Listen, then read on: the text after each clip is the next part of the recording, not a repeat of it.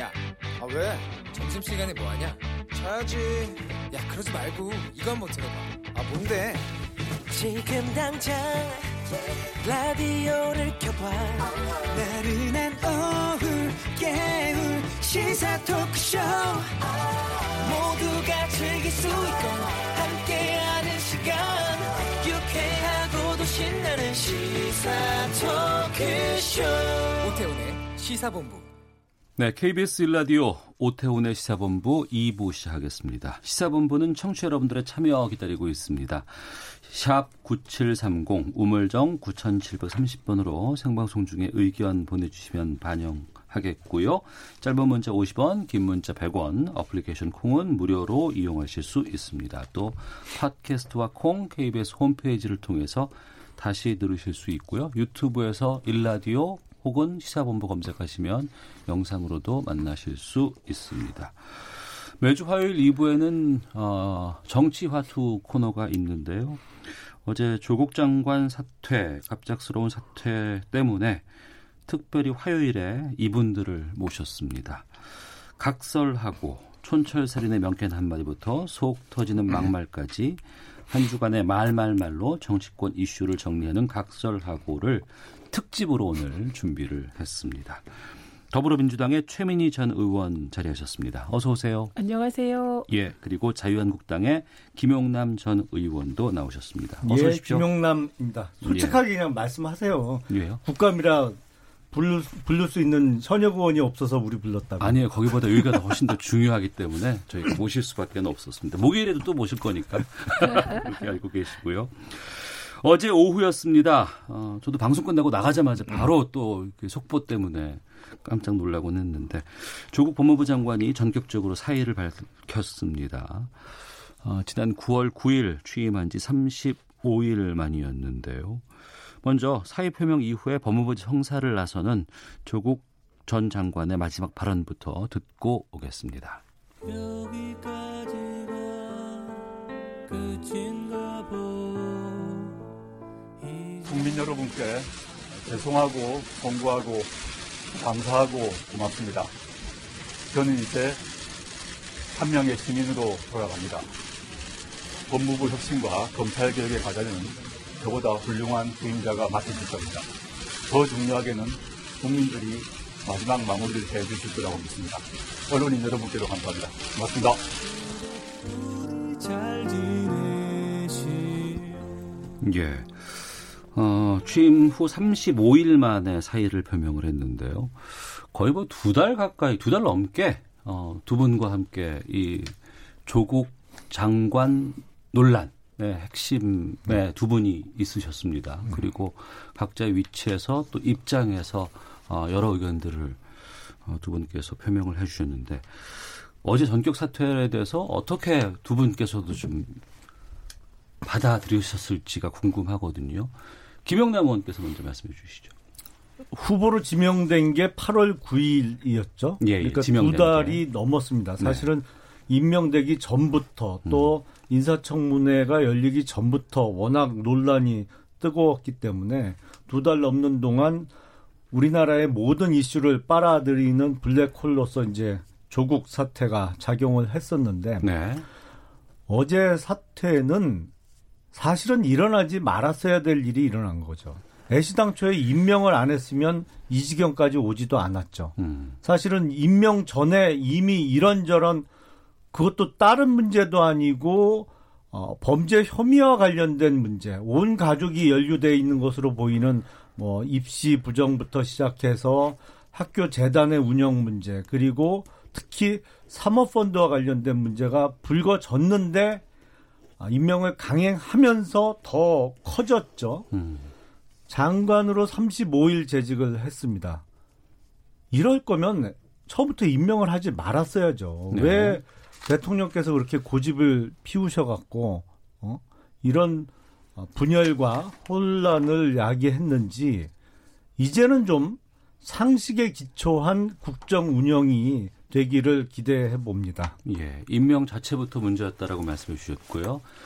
최민희 전 의원께서는요. 그러니까 대통령께서는 국정의 책임자십니다. 음. 그리고 실제로 광장이 분열된 것도 맞고 예. 자유한국당이 비이성적 극한 투쟁을 한 것도 맞고 음. 그리고 범죄 혐의도 없는 것을 검찰이 인사청문회 중에 치고 들어와서 압색을 하고 이건 헌정사상 처음 있는 일입니다. 네. 입시 부정 없고 어, 중 운동학원의 경우도 정말 옛날 고리짝 일까지 끌어내서 한 가족을 진짜 이렇게 털 수는 없게 털어서 이것도 비이상 이상적인데 네. 어쨌든 대통령께서 조국 장관이 이 혐의가 있다고 생각해서 그만 그만두거나 음. 조국 장관이 그런 게 아닙니다. 네. 일단 조국 장관 개인적으로는 그 아내가 지금 뇌경색과 뇌종양 진단을 받았다는 거 아닙니까? 음. 그래서 이제 더 이상은 버티기가 어려운 상황, 가족을 돌봐야 되는 상황, 그게 가장 컸던 것 같고 예. 대통령께서는 더 이상 뭐 가족이 그렇게 아프고 음. 뇌종양이 좀 심각하다는 거잖아요. 예. 그런 상황에서 잡을 수가 없어서 이제 받아들인 거고 또 어떻게 보면 대통령께서 자유한국당의 요구와 음. 태극기 부대 요구에 손을 들어주신 것입니다. 네. 사퇴 이제 사퇴서를 내면 안 받을 수도 있는데 음. 이제 받으신 건데 저는 참 자유한국당이 그런 게 자기들 요구가 관철되면 예. 일단 받아준 건 긍정적으로 평가하고 음. 좀 다음 우리가 국정을 위해서 같이 대한민국을 위해서 나아가자가 아니라 네. 그냥 계속해서 욕하고 비판하고 이제는 조국이 나갔으니 대통령이 문제다 이런 식으로 나오고 아, 정말 저 솔직히 조금 지겹습니다. 죄송합니다. 음. 지겹고 그리고 말도 안 되는 문제 제기에 대해서는 참 우리가 심했다고 얘기할 줄도 알고 네. 조국 장관내가 살인 사건에 연루됐다고 하는 이런 말도 안 되는 그 문제 제기는 사실 무리한 거 아닙니까? 음. 그럼 살인 사건에 연루됐으면 살인 연루로 체포를 하던지. 그러니까 조금 이제 물러서 주면 그러니까 이게 참 정치가 힘든 게 국정 운영을 하면서 대통령께서 아 이게 조금 그러면 야당의 의견대로 해보자. 그럼 국정 운영이 원활할까? 그래서 받아주면 이제는 대통령을 문제 삼는 네. 이런 악순환이 계속되는 거는 저는 진짜 문제라고 생각합니다. 음.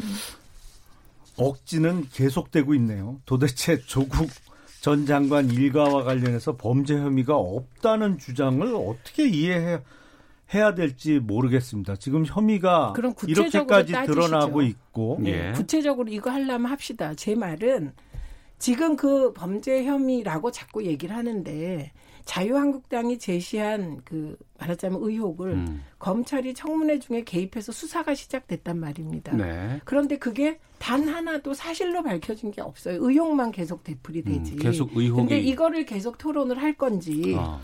예, 아니 저는 밝혀진 이게 궁금하다는 겁니다. 없죠? 이미 동양대 5천 표창장부터 얘기해 봅시다. 아니 그 위조 안 됐어요? 아닙니다. 아니 예. 뭐 이걸 음. 다 위조 얘기를 할 아닙니다. 수는 없습니다만 다 얘기합시다. 자. 왜 그렇게 거짓말 하지 마시고. 아니 거짓말을 누가 하고 있는데 예, 최성애 어? 총장이 적반하장도 거짓말 유분수지. 아니죠. 제가 도대체 적반하장 아니죠. 아니 범죄 혐의가 사실을 따져보자고요. 없는 사람을 자, 억울하게 뭐라 하나를 저희가 그러니까 다시 가기는 조금 거냐고요. 쉽지 않을 것 같고요. 그 논의는 어, 제가 좀 그 정리를 하겠습니다. 어, 먼저 그러면 그 음. 사퇴를 아마 많은 쪽에서 예상을 못했던 것 같습니다. 거기에 대해서 좀 어떻게 그 입장을 받아들이고 있는지가 궁금한데 그 자유한국당 내에서는 어제 사퇴를 어떻게 보고 있어요? 일단 뭐 정확한 시기를 예측하기는 어려웠습니다만 예.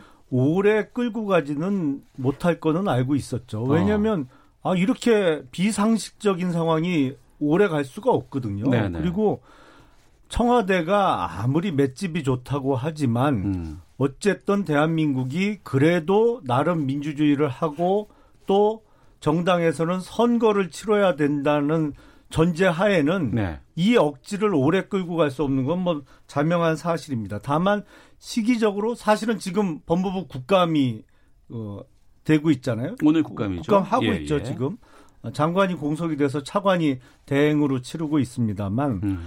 지난 어, 조국 당시 후보자의 인사청문회 네. 말 그대로 숨 쉬는 것 빼고는 전부 거짓말이었어요.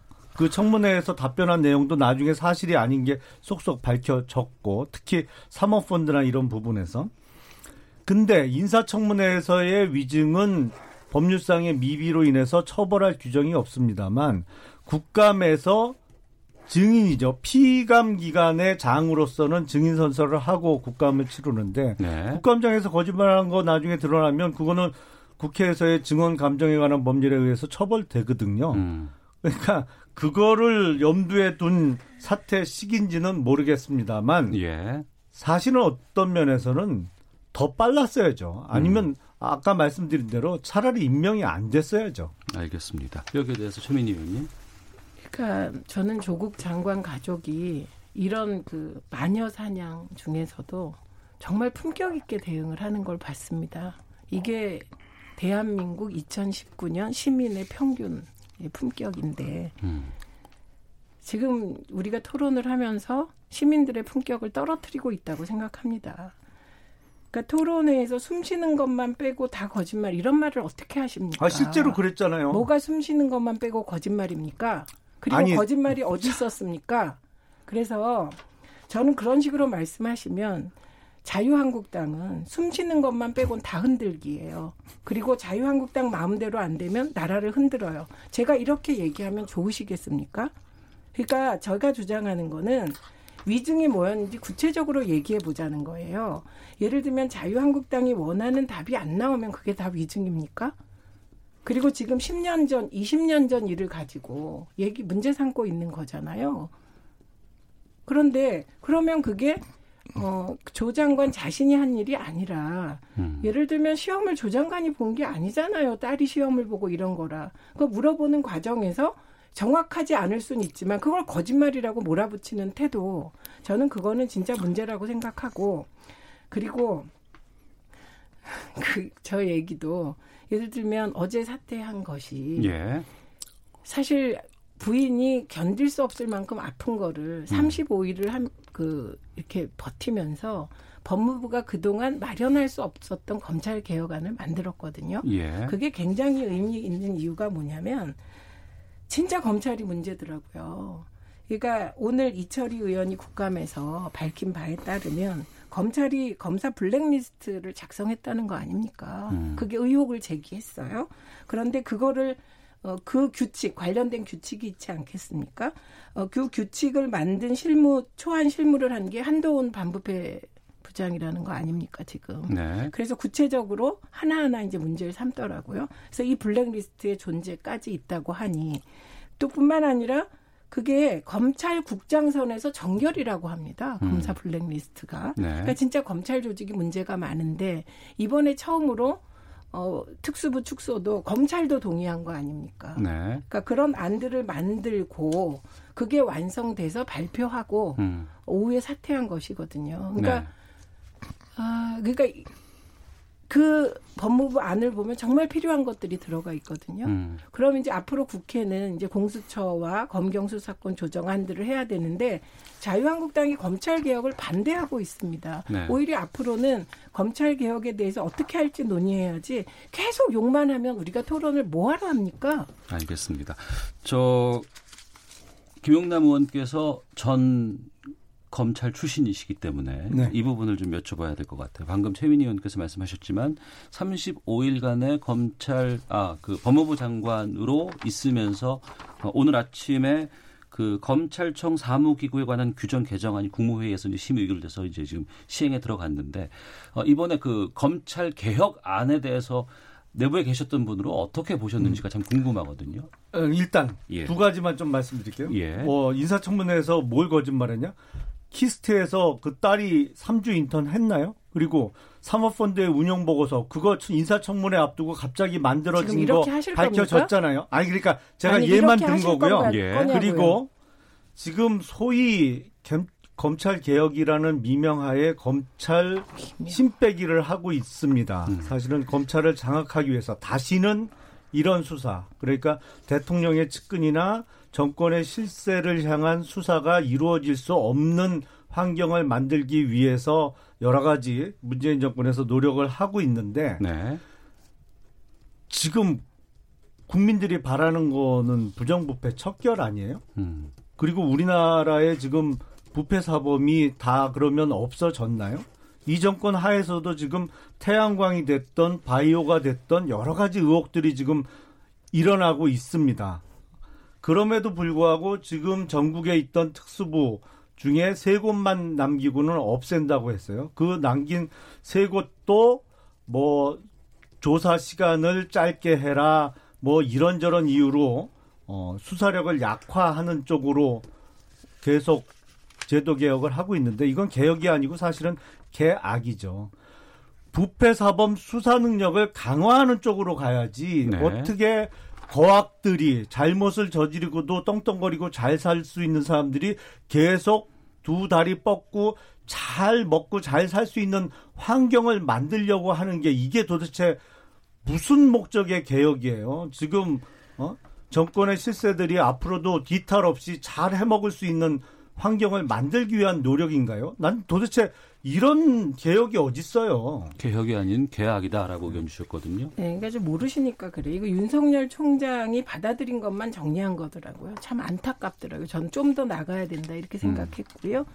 그다음에 좀 아까 말씀하신 KIST 건, KIST 원장은 2014년 박근혜 전 대통령이 임명한 사람이죠. 그리고 3주 안 했다? 그거 아닙니다. 그 사람이 저는 KIST 원장이 했던 가장 큰 거짓말이 최성해랑 비슷한 건데 그 들어가는 과정에서 여러 명이 들어갈 때 사실은 그냥 들어갈 수 있습니다. 저도 그런 경우가 많이 있습니다. 방송사 올 때. 그래, 그리고 KIST 원장이 그 얘기 하자마자 KIST 직원이 그거 틀렸다라고 증언을 했죠. 그러니까 예, 지금 이게 그냥 거짓말을, 거짓말은 오히려 김영남 의원이 하고 계시고 거짓말을 KIST 최 의원님이 지금 KIST 하시네요. 원장이 하고 계십니다. 거긴 태그도 예. 안 된다고 이미 밝혀졌는데 아닙니다. 그 태그가 아니라 그 문을 열어줄 수 있는 사람이 서 있고 KIST 들어갈 수 있는 세 가지 방법에 대해서도 구체적으로 적시됐다 이 말씀 드리고요. 어, 그 다음에 지금 그 시간 제한하는 거 있잖아요. 검찰 수사. 그거는 특수부에만 해당되는 게 아니라 검찰의 수사 관행에 대해서 인권을 존중하라는 건데 조금 자세히 읽으셔야 될 것 같고 그다음에 특수부 축소 부분은 윤석열 총장 체제에서 음. 검찰이 얘기한 걸 그대로 받은 거더라고요. 네, 네. 그세 군데를 서울, 대구, 광주 정도로 한 구체화시킨 것만 어제 나왔다는 거고요. 그러니까 이게 이제 인사이동과 관계되어 있기 때문에 검찰은 민감할 수 있을 것 같습니다. 그래서 저는 지금 나온 요 수준은 그동안에 단 한 번도 성안해 본 적이 없어요. 검찰이 반발했죠. 근데 윤석열 총장을 저는 또 평가합니다. 네. 저는 윤석열 총장에 대한 기대를 아직 저버리지 않고 있는데 그 패스트 트랙 선진화법 위반 자유한국당 국회의원들 어떻게 처리하나 보고 판단하겠다. 이게 일관된 제 입장인데 이번에 어쨌든 검찰 개혁에 대한 요구를 받아들여서 음. 윤석열 총장의 검찰이 이제 몇 가지 제시한 거 있지 않습니까? 그리고 이미 시행도 했어요. 검사장 전용차 폐지 이런 거는 이런 거 저는 평가합니다. 그리고 법무부에서 그 윤석열 총장 체제의 검찰이 제시한 안을 가지고 네. 그걸 구체화 시켰고 오늘 국무회의에서 역사적으로 통과돼서 오늘부로 특수부라는 명칭은 없어집니다. 음. 반부패부로 이름이 바뀌게 되죠. 예. 예. 어, 검찰 개혁과 관련해서도 지금까지 나온 발표에 대해서 두 분은 또 다른 시각을 갖고 이제 말씀을 해주고 계시는데요. 참, 한두달 동안, 어, 조국 수호의 입장에서 최민희 의원께서 참 많은 역할을 해주셨고, 또 이제 조국 반대 입장에서는 김용남 의원께서 상당히 다양한 메시지를 말씀해 주셨습니다. 이제 조국 장관은 사퇴를 했고, 이제 전 장관이 됐습니다. 향후 거취가 어떻게 아, 될지도 궁금하거든요. 뭐 정치인으로 갈지 아니면 서울대로 다시 복직을 할지 여러 예상도 나오고 있습니다. 뭐 총선 출마도 있지 않을까라는 얘기도 나오는데 최민희 의원께서는 어떻게 보시는지 궁금해요. 그래서 우선 지금 조국 장관에게는 네. 이후에 뭐를 해야 된다는 말 자체가 좀 잔인한 상황 음. 같습니다. 네. 그러니까 그 마지막에 음, 한 얘기 중에 이제 내 가족을 돌봐야 음, 되겠다. 정말 그래야 될 것 같습니다. 네. 만신창이가 됐는데 허위의 사실이 대부분이기 때문에 그래서 뭐라고 하긴 곤란하지만 저 개인 의견을 말씀드립니다. 이거 순전히 예, 개인입니다. 예. 저는 조국 교수가 서울대 돌아가는 거 반대입니다. 음. 네, 그리고 조금 가족들 추스르시고 예. 어, 좀 이렇게 여유를 가졌다가 시민들이 요구하는 음. 예, 역사가 요구하는 역할 뭐 그거 해주시기 바라고 그리고 조국 장관하고 얘기를 잘 할 수 없기 때문에 지금은 이제 부인이 많이 아프기 때문에 예, 예. 어, 저는 이 자리를 빌어서 역사에 있어서 정의가 실현되는 과정은 굉장히 힘들고 그 정의의 유전자는 이기적입니다. 그래서 예수님을 민중이 거부하고 도둑을 살렸듯이 때로 커다란 개인의 희생을 요구하는 것 같습니다. 그래서 검찰 개혁의 유전자도 음. 이기적일 것 같습니다. 그 과정에서 어, 조국 장관 가족이 불의의 피해자가 됐다고 생각을 하고 어, 그리고 검찰이 빨리 수사를 끝내주는 게 예의가 아닐까 싶습니다. 어쨌든 전 서울대 교수로 안 돌아가시고 시민으로 좀 계시면서 좀 호흡을 하시면 어떨까 이런 의견 정도를 가지고 있습니다. 예, 최민희 의원님의 개인 네, 저 의견이셨고요. 개인 의견입니다. 김영남 의원님. 이건 거의 신성 모독 수준인데요.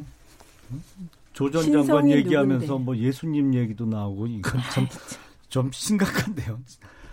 우선 뭐 언론기관의 보도에 의하면 이미 어제 저녁에 서울대 복직 신청했다는 보도도 있어요. 음. 이뭐 거기 언론사의 단독 보도라 좀 더 사실 아직 안 확인이 된 상황이고. 그 예. 언론사는 단정적으로 복직 신청했다라고 보도를 했더라고요. 이 정도면 뭐 정말 멘탈 갑이 아니고 멘탈 무 수준인데 우선 검찰 수사 받아야죠. 그리고 어, 조전 장관의 부인 되시는 분의 건강 상태. 글쎄 이게 그 동생인 조건 씨의 일만 없었더라도 어, 보다 쉽게 그 믿겠는데 조건 씨가 멀쩡한 허리 디스크 수술 받기 위해서 수술을 해줄 수 있는 병원을 부산에서 못 찾고 대구까지 다니면서 지금 병원 쇼핑 하고 있다고 하던데 그 부인의 건강 상태에 대해서 글쎄 정상적인 절차라면 변호인이 밝혔어야죠. 근데 엉뚱하게 뭐 기자라는 분이 그 얘기를 처음 꺼냈어요. 그래서 이게 어느 정도 확인이 된 얘기인지 그리고 정식으로 의사가 발행한 진단서상에 나온 병명인지도 잘 모르겠습니다. 솔직히 말씀드리면 그 조건 씨가 그렇게 소위 그 갑자기 뭐 허리 디스크가 와갖고 수술 받아야 된다고 영장 실질 심사에도 불출석하고 어 그런 것이 며칠 전 일이라 어 이게 아무 상관도 없는 사람 제3자의 입에서 나온 얘기를 어디까지 믿어야 될지 뭐 나중에 확인이 돼야 되겠습니다만 우선은 좀 진지한 반성하는 모습을 어, 보여줬으면 좋겠어요. 사실은 어제 사태 변에서도 참 끝까지 참고 읽기, 읽기가 어려운 표현들이 많이 나오던데 네. 본인이 이건 거의 조 전 장관의 입버릇 같아요. 본인이 본인을 가리켜서 지식인이라고 매번 이야기하는 것도 부적절해 보이고 배운 사람이 그렇게 행동하나요? 그리고 어제 그 대수보라고 하죠. 대통령 주재 수석 보좌관 회의에서 문재인 대통령께서 하신 모두 발언 속에도 보면 자, 그거는 저희가 아 그럴까요? 이좀 이따가 잠시? 또 아, 말씀을 그러죠. 나누는 예. 시간 갖도록 하겠습니다. 자, 오늘 특집 각설하고 함께하고 있습니다. 더불어민주당의 최민희 전 의원, 자유한국당 김영남 전 의원 두 분과 말씀 나누고 있는데요. 아, 헤드라인 뉴스 듣고 아, 기상청 갔다가 교통 확인하고 다시 와서 두 분과 함께 말씀 나누겠습니다. 청와대는 조국 법무부 장관 후임 인선에 대해 고민하고 있다면서도 현재로선 의미 있게 드릴 말이 없다는 입장을 밝혔습니다. 조국 장관 사태 이후 민주당은 검찰개혁 완수를 강조하면서 개혁의 핵심은 공수처라고 강조했고 한국당은 공수처는 정권의 장기 집권을 위한 시도라며 반대를 분명히 했습니다. 경기도 연천군 민간인 출입통제선 근처 멧돼지 폐사체에서 아프리카 돼지열병 바이러스가 또 검출됐습니다. 민통선 아래에서 아프리카 돼지열병에 걸린 멧돼지가 발견된 건 처음입니다. 북한이 오늘 오후 평양 김일성 경기장에서 열리는 남북의 카타르 월드컵 아시아 지역 2차 예선 3차전 경기 영상을 남아 측에 제공하겠다고 밝혔습니다. 화성 연쇄살인 사건의 피해자 이춘재가 구 10차 사건 사이 4개월여간 청주에서 여성 2명을 잇따라 살해한 것으로 확인됐습니다. 지금까지 헤드라인 뉴스 정원나였습니다. 이어서 기상청의 송소진 씨 연결합니다. 미세먼지와 날씨 정보입니다. 청명한 하늘만큼 공기도 깨끗한 상태입니다. 대기 확산이 원활해서 오늘 미세먼지 농도가 전국적으로 좋음에서 보통 단계를 보이겠습니다. 오늘 전국이 대체로 맑겠지만 동풍의 영향으로 동해안 지역은 오후까지 곳곳에 빗방울이 떨어지겠고요. 제주도는 5에서 10mm 정도의 비가 조금 오는 곳이 있겠습니다. 한편 아침에는 무척 쌀쌀했는데요. 낮에는 서울 19도, 대전, 부산, 제주 20도, 광주 21도 1도 등으로 어제만큼 기온이 올라 일교차가 크게 벌어지겠습니다. 내일 아침에는 철원 3도, 서울과 대구 8도 등으로 오늘보다 기온이 더 떨어지겠는데요. 하지만 내일 낮에는 기온이 오늘보다 오르면서 평년 기온을 회복할 전망입니다. 현재 서울의 기온은 19.8도입니다. 미세먼지와 날씨 정보였습니다. 이어서 이 시각 교통 상황을 KBS 교통정보센터 김은아 씨가 전해드립니다.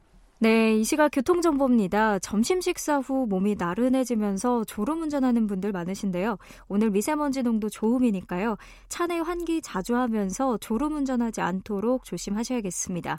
중부고속도로 남이방향 오창 부근은 전차로에서 사고 처리하고 있어 일대 정체가 되고 있습니다. 경부고속도로는 수도권 구간 양방향에서 사고가 났는데요. 서울 쪽은 기흥 부근이고요. 1차로에서 승용차 관련 사고 처리하면서 일대 밀리고 있습니다. 또 반대 부산 쪽은 오산 부근 2차로가 승용차 관련 사고 때문에 막혀 있으니까 주의를 하셔야겠고요. 더 가서 대전 터널 한 3차로에서는 터널 등 교체 작업을 하면서 부산 쪽으로 1대 1km 구간에서 밀리고 있습니다. 서해안 고속도로 목포 방향 광천 부근에서 발생한 사고는 현재 갓길에서 처리하고 있어서 잘 살펴서 지나셔야겠고요. 같은 목포 방향 서평택 부근에서는 4km 정체가 작업을 하고 있어서 밀리고 있습니다. KBS 교통정보센터였습니다. 세상에서 가장 아름다운 하모니 바로 지글지글 한우 익는 소리 시작하기 무섭게 콸콸콸 배어나오는 진정한 육즙통 택도 없는 소리입니다. 그거는 무슨 정말. 택도 없는 아유. 소리입니까? 그러니까 음. 일단 음. 가짜 뉴스한 건 되겠습니까? 인정한 거죠. 뭐가 가짜? 거짓말을 두분? 뭘 거짓말해요? 아찔하다 아찔해 다양한 이슈를 마음껏 즐길 수 있는 무한 리필 토크 배틀 오태훈의 시사본부 이슈 맛집은 많지만 역시 최고는 원조 맛집 여기가 원조예요. 오태훈의 시사본부 평일 낮 12시 20분에 만나요 예, 두 분의 목소리도 나왔습니다. 로고에서. 자, 오태훈의 시사본부 더불어민주당의 최민희 전 의원, 자유한국당의 김용남 전 의원 두 분과 각설하고 함께하고 있습니다. 앞서서 어, 김용남 전 의원께서 청와대 수보회의 말씀해 주셨는데 모두 발언 듣도록 하겠습니다. 저는 조국 법무부 장관과 윤석열 검찰총장의 환상적인 조합에 의한 검찰 개혁을 희망했습니다. 꿈 같은 희망이 되고 말았습니다. 결과적으로 국민들 사이에 많은 갈등을 야기한 점에 대해 매우 송구스럽게 생각합니다. 그러나 결코 헛된 꿈으로 끝나진 않았습니다. 검찰 개혁에 대한 조국 장관의 뜨거운 의지와 이를 위해 온갖 어려움을 묵묵히 견디는 자세는 많은 국민들에게 다시 한번 검찰 개혁의 절실함에 대한 공감을 불러일으켰고 검찰 개혁의 큰 동력이 되었습니다. 오늘 조국 법무부 장관이 발표한 검찰 개혁 방안은 역대 정부에서 오랜 세월 요구되어 왔지만 누구도 해내지 못했던 검찰 개혁의 큰 발걸음을 떼는 일입니다. 네, 문재인 대통령 수석 보좌관 회의에서 결과적으로 국민의 갈등을 이야기해 매우 송구하다며 현 상황에 대해서 사과의 말을 남겼습니다. 어, 제 수보 회의에서의 대통령 메시지 어떻게 들으셨는지 좀 여쭙겠습니다. 먼저 김영남 의원께서 말씀해 주시죠. 대통령께서 송구하다는 말씀은 하셨습니다만 예. 그거는 전체적인 발언 내용을 보면 뭐한 1, 2%밖에 안 되는 양념 정도의 내용 같습니다. 사실은 대단히 송구하다고 끝났어야 돼요. 음. 이게 대통령께서 잘못하신 일이거든요. 이게 억지 부릴 일이 아니었어요, 처음부터. 근데 어제 대통령의 발언 내용을 보면 방점은 소위 얘기하는 검찰 개혁과 언론 개혁에 찍혀 있습니다. 그러니까 지금 대통령께서는 검찰이나 언론에 대해서 대단히 불만이 많으신 것 같아요. 내 측근에 대해서 왜 그렇게 열심히 수사를 하는지와 그리고 내가 아끼는 사람에 대해서 왜 그렇게 비판적인 보도를 언론에서 많이 했는지 대단히 불만이 많으시고 거의 보면 분노가 여기 곳곳에서 막 묻어나요. 그래서 앞으로 보다 확실하게 검찰과 언론 장악을 하겠다는 의지를 표명을 하고 있는데 이게 이 정권의 언론관이 드러나는 겁니다. 얼마 전에 있었던 그 유시민 이사장 아무런 언론이나 이 분야의 공식적인 직책도 없고 책임을 질 만한 지위에 있지에, 있지 않음에도 불구하고 참 KBS 나와서 이런 얘기하기 뭐하지만 아, 유시민 씨 예. 말 한마디에 KBS가 좌지우지되는 듯한 도대체 KBS 사장이란 분은 뭐 하는 분이에요? 그건 언론인으로서 언론기관의 장으로서의 최소한의 자존 자존심도 없어요. 그 그분은 나 참 이게 아니 어떻게 나라 시스템이 망가져도 이렇게 망가집니까? 이게 정권에서 언론을 쥐고 흔들지 못하면 분해서 참질 못하고 어떻게든 응징을 하고 장악을 해야겠다는 이게 민주 국가에서 있을 법이나 한 내용인가요? 근데 어제 문재인 대통령의 발언 내용에서도 그게 그대로 드러나요, 사실은. 네. 최민 의원님. 저는 양승동 사장께서 김경록 PB의 진실에 대해서 다시 생각해 보겠다. 시청자위원회가 진실이 무엇인지 조사하겠다. 아주 적절한 태도라고 생각하고, 그 다음에 우선 한 가지 교정하자면, 어, 너무 제도 언론의 시각에 갇혀 계신 것 같은데, 지금은 1인 미디어 시대입니다. 그래서 1인 미디어와 제도권 언론이 각자 역할을 조화롭게 함으로써 국민의 알 권리를 실현하고 진실을 위해 매진해야 할 그런 KBS를 시기다. 1인 이렇게 미디어화 보고요. 시키려고 하는 건가요? 그러면 저게 무슨 말이에요? 아니 그 그러니까 무슨 말씀이신지 예, 저 최민희 의원님께 시간 드리겠습니다. 무슨 예. 말인지 지금 언론 공부 좀 하셔야 될 것 같고 그다음에 저는 음, 검찰 권력과 언론 권력이 손을 잡는, 잡으면 굉장히 무서운 일이 벌어집니다. 그걸 이번에 다시 확인했습니다. 그래서 과거에 검찰 권력과 언론 권력이 손잡아서 생긴 일, 강기훈 유서 대필 조작 사건.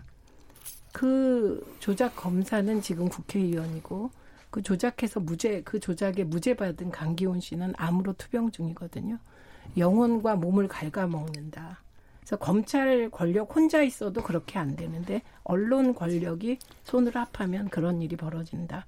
2009년에 노무현 전 대통령에 대한 마녀 사냥, 논두렁 시계 이게 다 국정원과 검찰과 언론이 커리텔로 이뤄진 거거든요. 저는 대통령보다 더 큰 문제의식을 언론에 대해서 가지고 있습니다. 그래서 검찰이 피의 사실을 유포한 것도 문제지만 그건 법 위반이니까 문제예요. 네. 그런데 중요한 건 허위의 사실을 유포한 한것 같다. 음. 그런 의심을 저는 강하게 가지고 있다는 거. 그리고 그 허위의 사실을 취재도 없이 언론이 언론이 썼다는 거예요.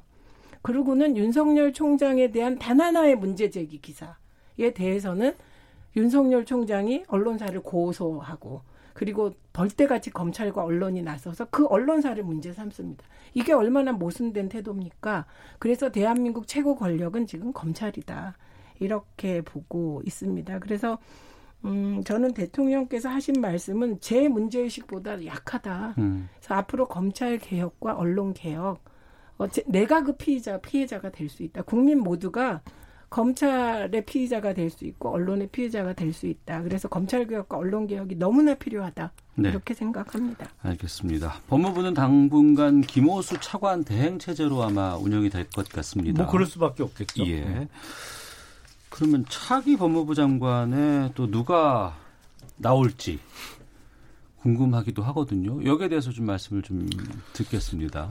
김용남 의원님. 문재인 정부의 인재 풀이 너무 협소하고 편향적인 것이 근본적인 문제입니다. 예. 그러니까 확실한 자기 편만 믿을 수 있다 이런 생각을 가지면서 사실은 보다 정치 중립적인 인물들이 가야 되는 자리, 이- 뭐 법무부 장관도 그렇습니다만 방통위원장도 마찬가지고 어떤 면에서는 KBS 사장도 그래요. 그런데 이런데 확실한 자기 편 아니면 어. 안 심으려고 하니까 문제가 생기는 것인데 지금 일부에서는 민주당 현역 국회의원 뭐 법무장관 기용설도 나옵니다만 대단히 박지원 그 지금 대한신당 예. 네, 이쪽에서 좀 활동하고 계신 박지원 의원이 전해철 민주당 의원을 언급했다면서요? 일단 전해철 의원이 내년 선거를 포기하고 법무부 장관을 가길 희망할지도 대단히 의문이고 예. 본인이 희망한다고 하더라도 너무나도 정치 편향적인 인물이니까 아 그 뭐 당연하죠 민주당 현역 국회의원인데 부적절합니다. 그러니까 인재 풀을 좀 넓혀야 돼요. 그렇다고 한국당 사람을 뭐 기용해야 된다 그런 거 전혀 아니에요. 김영남 의원께서 추천해 주신다면 어느 분을 말씀? 아니 예를 들어서 네. 노무현 정부 때 검찰총장을 지내신 분이 있어요. 그때는 뭐 당시 노무현 대통령하고 워낙 개인적인 친분도 가깝고 신뢰관계가 강해서 그 당시 정 정상명 검찰총장 같은 분은 음. 어 그때 엄청 셌죠 검찰총장. 근데 적어도 상식적인 선에서 받아들일 수 있는 인물. 아, 이, 이분 정도면 우리 편은 아니지만 그래도 편향되게 그냥 한쪽으로 확 치우치지는 않았구나 할 수 있는 인물을 좀 법무부 장관에 기용을 하셔야죠. 그러니까 저 같은 경우는 정상명 총장 같은 분은 누가 봐도 노무현 정부 사람이거든요. 아니, 그런 데서는 좀 인재풀을 넓힐 생각 안 하고 완전히 그냥 그 소위 그 협소한 공간에서 그냥 자기 사람만 쓰려고 하니까 매번 문제가 이렇게 생기는 거 아닌지 모르겠습니다. 그러니까 정상명 총장은 잘했다는 건가요? 못했다는 건가요? 지금 잘해 무슨 뜻이신지? 아니 그러니까, 그러니까 그래도 아니, 그 상식적인 받아들- 면에서 음. 받아들일 수 예, 있는 이 예. 후보군을 어, 후보군 중에 한 분을 말씀드린 겁니다. 예, 아, 최민희 의원님. 그분이 이후 행보에서 자유한국당에 좀 마음에 드는 행보를 했었죠. 아, 그 말도 안 되는 소리 하지 마세요. 권재진 예. 법무부 장관, 음. 그다음에 김기춘 전 실장도 과거에 법무부 장관 했죠. 그러니까 등등 왜 그 기준을 자꾸 문재인 정부에만 하시는지 그거를 잘 모르겠습니다. 그런데 저는 뭐 나경원 대표 했으면 좋겠습니다. 음. 예, 많은 분들이 추천을 하시더라고요. 근데 그거 가능하겠습니까? 예, 저는 나경원 대표 같은 분이 한번 해보시면 좋을 거라고 생각을 합니다. 그런데 안 받으실 것 같고. 음. 그 다음에 전해철 의원 제가 100% 아닌 걸로 알고 있습니다. 그러니까 이거는 박지원 의원께서 왜 그러셨는지 잘 음. 모르겠습니다. 요새 다만, 좀 감이 떨어지신 것 같아요. 음, 다만 긍정적인 면도 있습니다. 전해철 의원이 유명해졌어요. 예. 실검에 막 오르내고.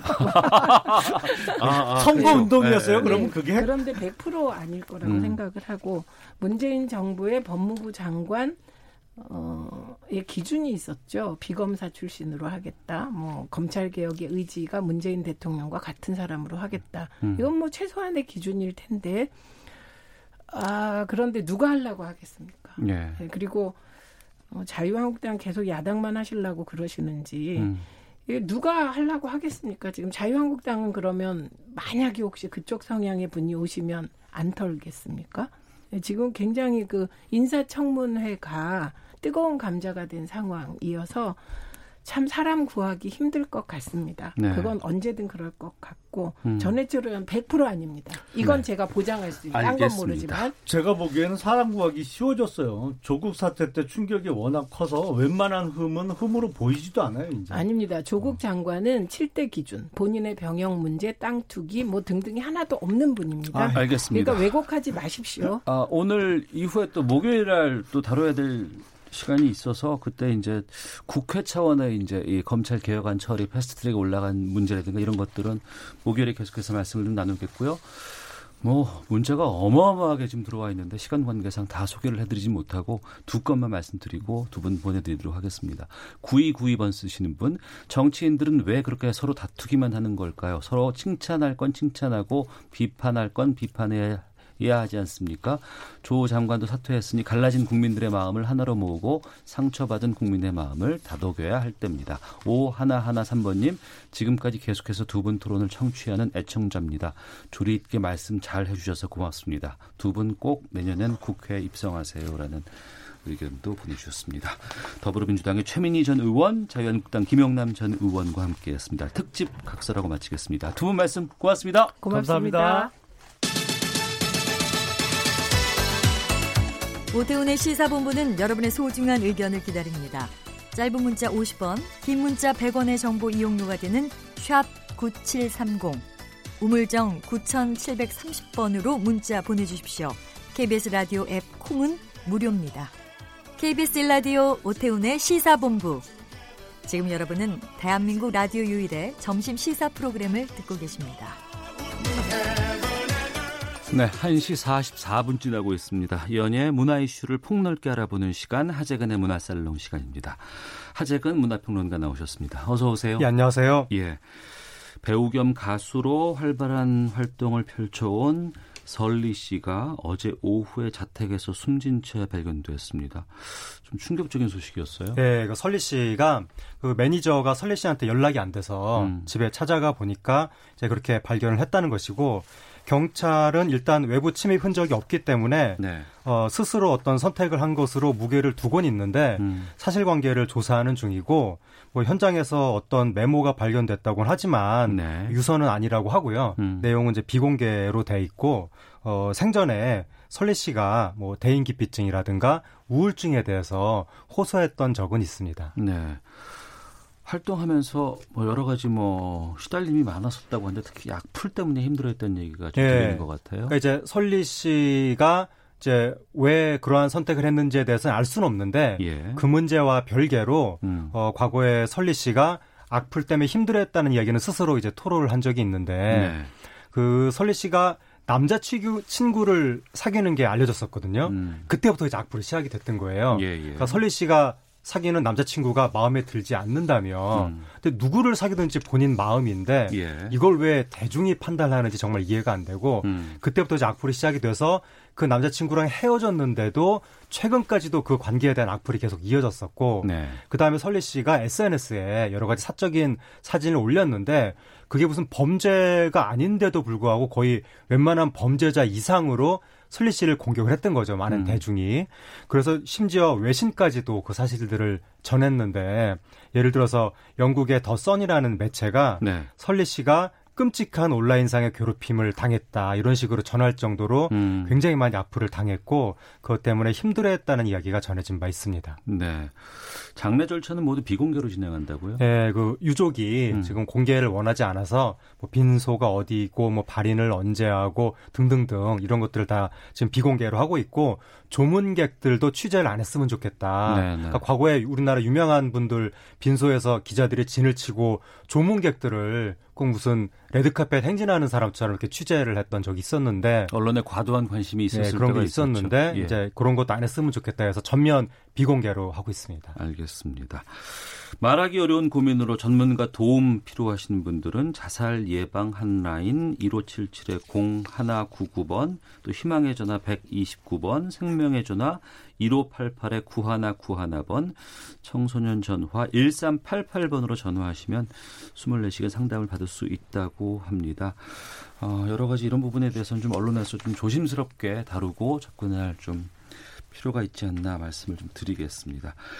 다음 주제로 가보겠습니다. 그룹 방탄소년단 BTS가 사우디에서 해외 가수 최초로 단독 콘서트를 열었다고요? 네, 이번에는 좀 밝은 소식인데요. 예. 사우디 아라비아에서 BTS 방탄소년단이 11일 오후 7시 30분에 이제 공연을 했는데 공연 장소가 대형 스타디움 음, 7만 석짜리 네. 대형 스타디움입니다.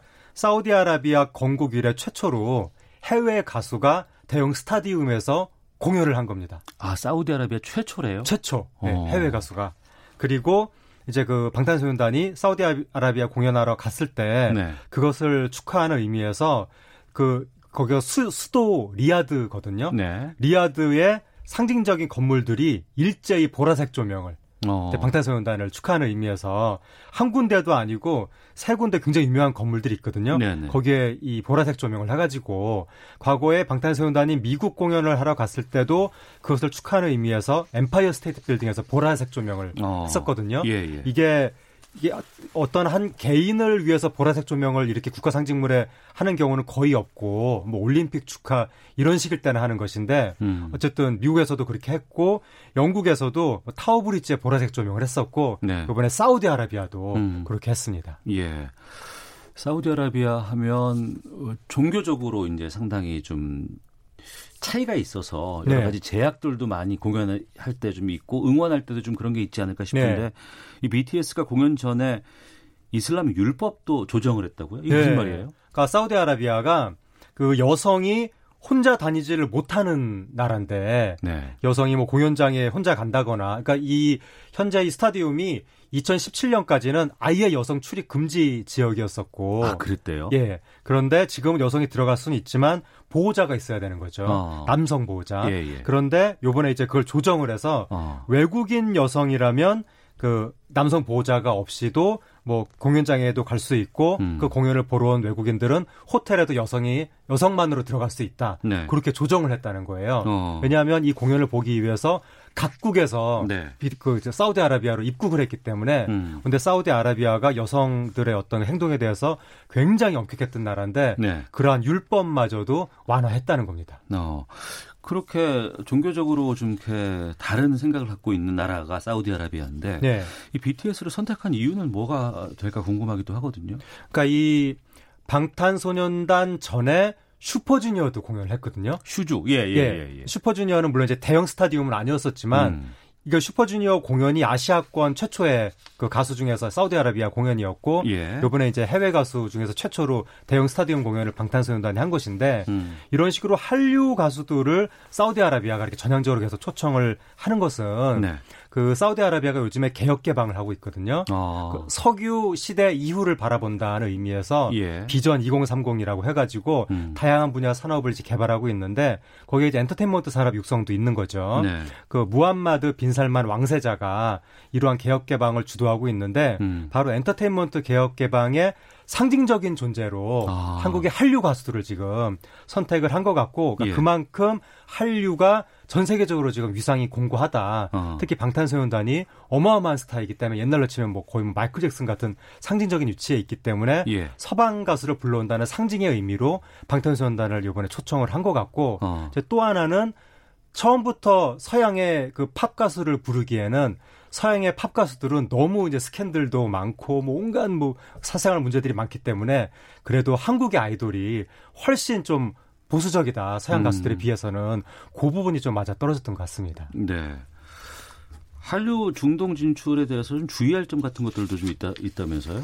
이제 그쪽은 아무래도 문화적으로 우리나라보다 훨씬 보수적인 나라이기 때문에 예. 그걸 존중을 해야 되는 거죠. 음. 과거에 B1A4라는 그룹이 이제 중동권에 가서 네. 무슬림 소녀들하고 이렇게 이 그 뭐라고 하죠? 그 껴안으면서 인사를 했었는데 포옹을 아, 하면서? 포옹하면서 인사를 예, 했었는데 그때 포옹했던 그 여성들이 체포당할 뻔하기도 했었거든요. 현지에서 아, 그럴 수 있겠군요. 예, 그런 행동을 막 하면 안 된다. 예, 예. 근데 이번에 이제 다행히 방탄소년단은 현지에서 찬사를 받고 있는데 어. 왜냐하면 이제 방탄소년단이 이번에 무대 의상도 거의 노출 없는 의상으로 했지만 음. 안무 중에 배를 보여주는 안무가 있었는데 네. 그 안무를 안 하고 음. 그리고 리허설 중에 그 메카 기도 시간 있거든요. 예, 예. 기도 시간도 지키- 리허설 중단하고 기도하시라고 아. 현지 분들 그런 것도 지켜주고 여성 스태프들 현지 그 관습에 맞게 의상도 여성 스태프들 입고 예. 그런 식으로 배려를 해서 상당히 지금 현지에서 찬사를 받고 있다고 하는데 어. 향후에 케이팝 가수들이 또 갈 수 있거든요. 예, 예. 이런 배려를 놓치면 안 되겠습니다. 문화적으로 이제 중동 쪽은 좀 다르기 때문에 네. 그 부분을 좀 이해하도록 하는 측면도 필요할 것 같고요.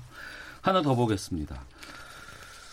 2천만 회원을 보유한 싸이월드 저도 이거 했었는데 네.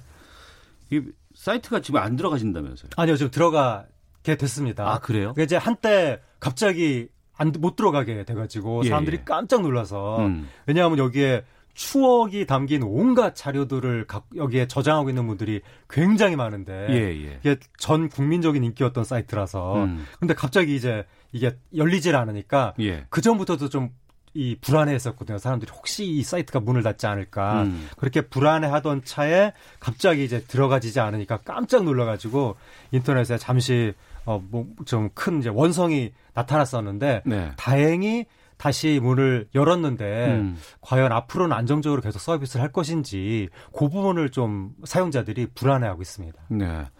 진짜 한동안은 이 싸이월드로 일촌 맺기가 진짜 유행처럼 번져가고 네. 많은 사람들을 파도 타기에서 건너 건너 가서 확인하고 네. 이럴 때가 있었는데 네.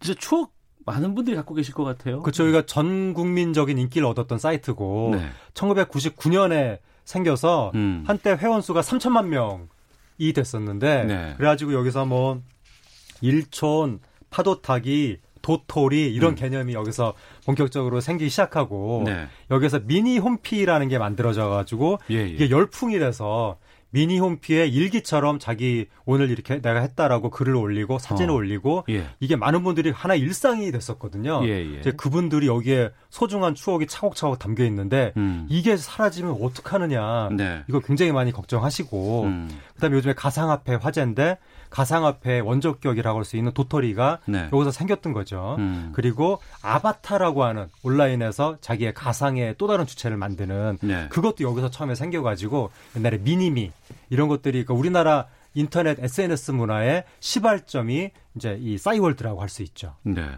싸이월드 전에 아이러브 스쿨 거기도 한동안 상당히 많이 인기 있었는데 네. 이 대표적인 벤처 창업 사례라고 좀 하고 막 그랬었잖아요. 네, 싸이월드가 이제 1999년에 카이스트 창업 동아리에서 만들어진 거거든요. 네. 그래서 마크 지금 마크 저커버그가 그 페이스북 만들기 3년 전에 예. 한국에서 이게 만들어진 것이기 때문에 어. 세계 최 거의 세계 최초 수준의 SNS 그 대학생들 창업으로 만들어진 사례 같고 어. 그래서 CNN이 이 싸이월드가 페이스북보다 먼저 만들어졌다면서 한국 IT 강국이다. 이렇게 아, 기사를 그렇게까지 쓸 정도로 예, 그렇게 기사를 내기도 했었는데 예. 근데 문제는 이제 페이스북은 후, 그 후에 세계적인 사이트로 컸는데 네. 싸이월드 미니홈피는 그렇게 되지 못해서 정말 음. 너무나 아쉬운데 아무래도 주 사용 언어가 영어냐 한국어냐에 따라서 좀 희비가 갈렸고 네. 또 하나는 싸이월드가 미니홈피라는 게 처음에는 굉장히 아늑하고 좋았는데 이게 시간이 지나가면서 좀 너무 답답했던 거 아니냐. 음. 그러니까 좀 범용 인터넷 서비스 개념으로 발전을 시켰어야 되는데 네. 그 시기를 놓친 게 좀 저로의 좀 예, 천추의 한이었던 것 같습니다. 어.